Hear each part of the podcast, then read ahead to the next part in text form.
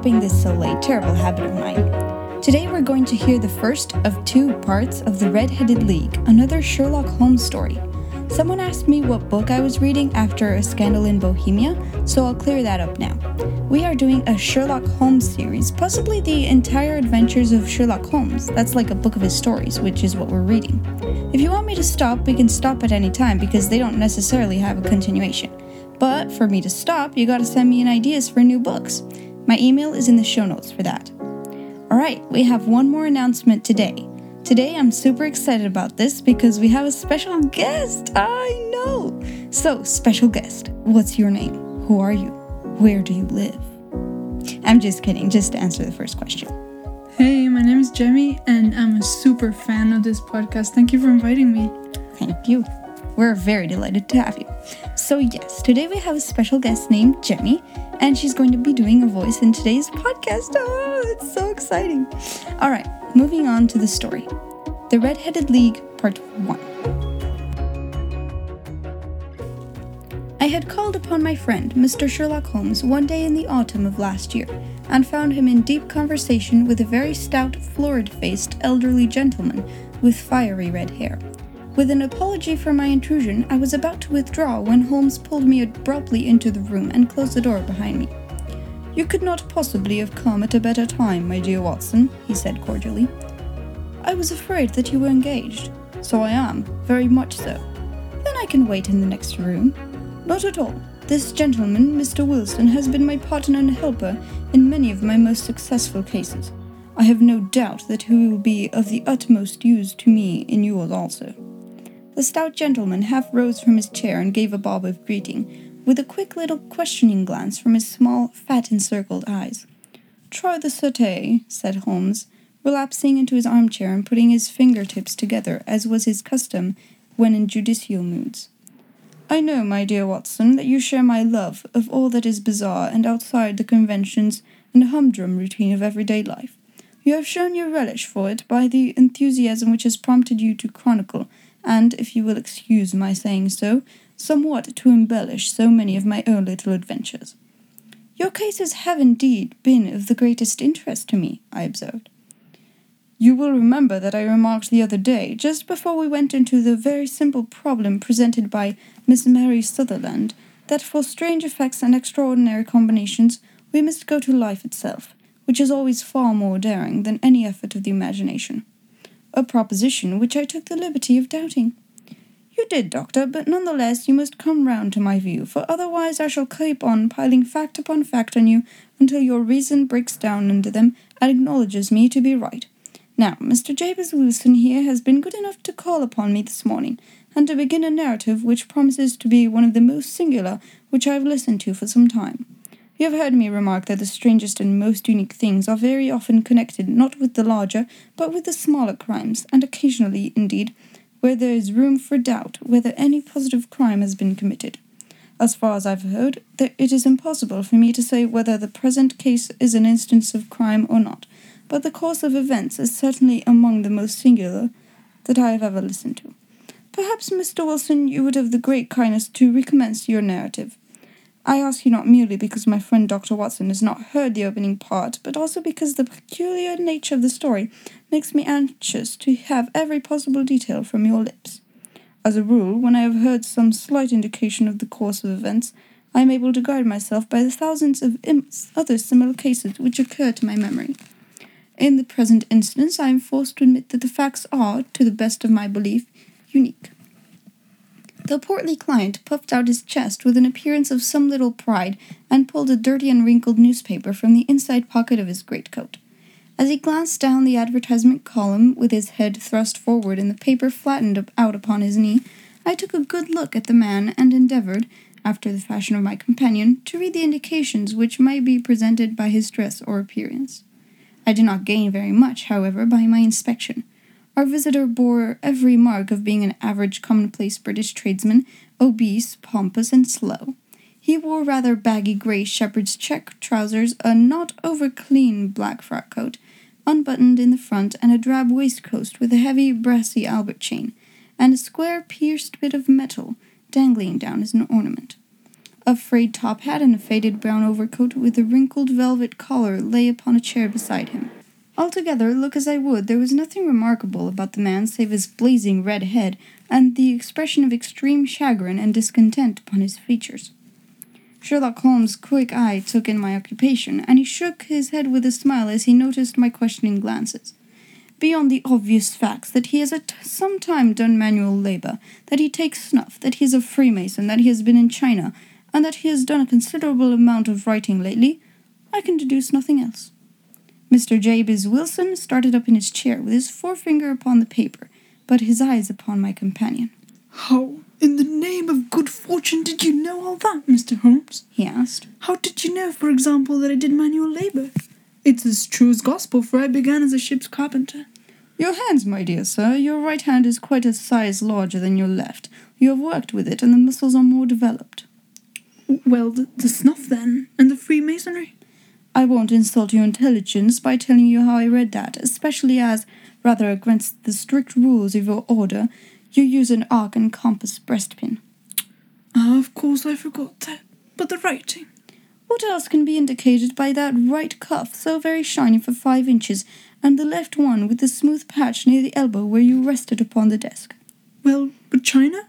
The fish that you have tattooed immediately above your right wrist could only have been done in China. I have made a small study of tattoo marks and have even contributed to the, liter of the literature of this subject. That trick of staining the fish's scales of a delicate pink is quite peculiar to China. When, in addition, I see a Chinese coin hanging from your watch chain, the matter becomes even more simple.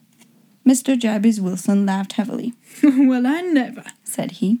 I thought at first that you had done something clever, but I see that there was nothing to it after all. I begin to think, Watson, said Holmes, that I make a mistake in explaining. Omne ignotum pro magnifico, you know, and my poor little reputation, such as it will, will suffer shipwreck if I am so candid. Can you not find the advertisement, Mr. Wilson? Yes, I have got it now, he answered with his thick red finger planted halfway down the column. Here it is. This is what began it all. You just read for yourself, sir. I took the paper from him and read as follows. To the Red Headed League, on account of the bequest of the late Ezekiel Hopkins of Lebanon, Pennsylvania, USA, there is now another vacancy open which entitles a member of the League to a salary of four pounds a week for purely nominal services. All red-headed men who are sound in body and mind and above the age of 21 years are eligible. Apply in person on Monday at 11 o'clock to Duncan Ross at the offices of the League, 7 Pope's Court, Fleet Street. What on earth does this mean? I ejaculated after I had twice read over the extraordinary announcement. Holmes chuckled and wriggled in his chair, as was his habit when in high spirits. It is a little off the beaten track, isn't it? said he. And now, Mr. Wilson, off you go at scratch and tell us all about yourself, your household, and the effect which this advertisement had upon your fortunes. You will first make a note, Doctor, of the paper and the date. It is the Morning Chronicle of April 27th, 1890 just two months ago. Very good. Now, Mr. Wilson? Well, it is just as I've been telling you, Mr. Sherlock Holmes, said Jabez Wilson, mopping his forehead. I have a small pawnbroker's business at Coburg Square, near the city. It's not a very large affair, and of late years it has not done more than just give me a living. I used to be able to keep two assistants, but now I only keep one. And I would have a job to pay him, but that he is willing to come for half wages so as to learn the business. What is the name of this obliging youth? asked Sherlock Holmes. His name is Vincent Spaulding, and he's not such a youth either. It's hard to say his age. I should not wish a smarter assistant, Mr. Holmes, and I know very well that he could better himself and earn twice what I am able to give him. But, after all, if he is satisfied, why should I put ideas in his head? Why, indeed, you seem most fortunate in having an employee who comes under the full market price. It is not a common experience among employers in this age. I don't know that your assistant is not as remarkable as your advertisement. Oh, he has his faults, too, said Mr. Wilson. Never was such a fellow for photography. Snapping away with a camera when he ought to be improving his mind, and then diving down into the cellar like a rabbit into its hole to develop his pictures. That is his main fault, but on the whole, he's a good worker. There's no vice in him. He is still with you, I presume? Yes, sir. He and a girl of fourteen who does a bit of simple cooking and keeps the place clean. That's all I have in the house, for I am a widower and never had any family. We live very quietly, sir, the three of us, and we keep a roof over our heads and pay our debts, if we do nothing more. The first thing that put us out was that advertisement. The first thing that put us out was that advertisement. Spaulding, he came into the office just this day eighty weeks, with this very paper in his hand, and he says, I wish to the Lord, Mr. Wilson, that I was a red-headed man. Why that? I asks. Why, says he, here's another vacancy on the league for the red-headed men. It's worth quite a little fortune to any man who gets it, and I understand that there are more vacancies than there are men, so that the trustees are at their wits' end what to do with the money. If my hair would only change colour, here's a nice little crib all ready for me to step into. Why, what is it then? I why, what is it then? I asked. You see, Mr. Holmes, I am a very stay at home man, and as my business came to me instead of my having to go to it, I was often weeks on end without putting my foot over the doormat. In that way, I didn't know much of what was going on outside, and I was always glad of a bit of news. Have you never heard of the League of the Red-Headed Men? he asked with his eyes open. Never. Why, I wonder at that, for you are eligible yourself for one of the vacancies. And what are they worth? I asked. Oh, merely, a, merely, oh, merely a couple hundred a year. But the work is slight, and it need not interfere very much with one's other occupations. Well, you can easily think that that made me prick up my ears, for the business had not been over good for some years, and an extra couple of hundred would have been very handy. Tell me all about it, said I. Well, said he, showing me the advertisement, you can see for yourself that the League has a vacancy, and there is the address where you should apply for particulars. As far as I can make out, the League was founded by an American millionaire, Ezekiel Hopkins, who was very peculiar in his ways. He was himself red-headed, and had a great sympathy for all red-headed men. So, when he died, it was found that he had left his enormous fortune in the hands of trustees, with instructions to apply the interest to the providing of easy berths to men whose hair is of that color. From all I hear, it is splendid pay and very little to do. But, said I, there would be millions of red-headed men who would apply. Not so many as you might think, he answered. You see, it is really confined to Londoners and to grown men. This American had started from London when he was young, and he wanted to do the old town a good turn. Then again, I have heard it is no use applying if your hair is light red or dark red or anything but real, bright, blazing, fiery red. Now, if you cared to apply, Mr. Wilson, you would just walk in. But perhaps it would hardly be worth your while to put yourself out of the way for the sake of a few hundred pounds. Now, it is a fact, gentlemen, as you may see for yourselves, that my hair is of a very full and rich tint, so that it seemed to me that if there was to be any competition in the matter, I stood as good a chance as any man that I had ever met. Vincent Spaulding seemed to know so much about it that I thought he might prove useful, so I just ordered him to put up the shutters for a day and to come right away with me. He was very willing to have a holiday, so we shut the business up and started off for the address that had given us in the advertisement. I never hoped to see such a sight as that again, Mr. Holmes. From north, from the south, east, and west, every man who had a shade of red in his hair had tramped into the city to answer the advertisement.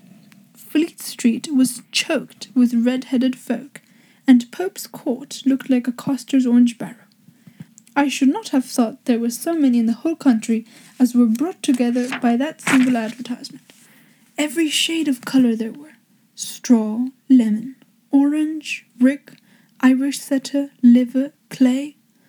But, as Spaulding said, there were not many who had the real vivid flame colored tint. When I saw how many were waiting, I would have given it up in despair. But, but Spaulding would not hear of it. How he did it I could not imagine, but he pushed and pulled and butted until he got me through the crowd, and right up to the steps which led to the office. There was a double stream upon the stair, some going up in hope, some coming back dejected but we wedged in as well as we could and soon found ourselves in the office. Your experience has been a most entertaining one, remarked Holmes as his client paused and refreshed his memory with a huge pinch of snuff. Pray continue your very interesting statement. There was nothing in the office but a couple of wooden chairs and a deal table, behind which sat a small man with a head that was even redder than mine. He said a few words to each candidate as he came up and then he always managed to find some fault in them which would disqualify them. Getting a vacancy did not seem to be such a very easy matter after all. However, when our turn came, the little man was much more favourable to me than to any of the others, and he closed the door as we entered, so that he might have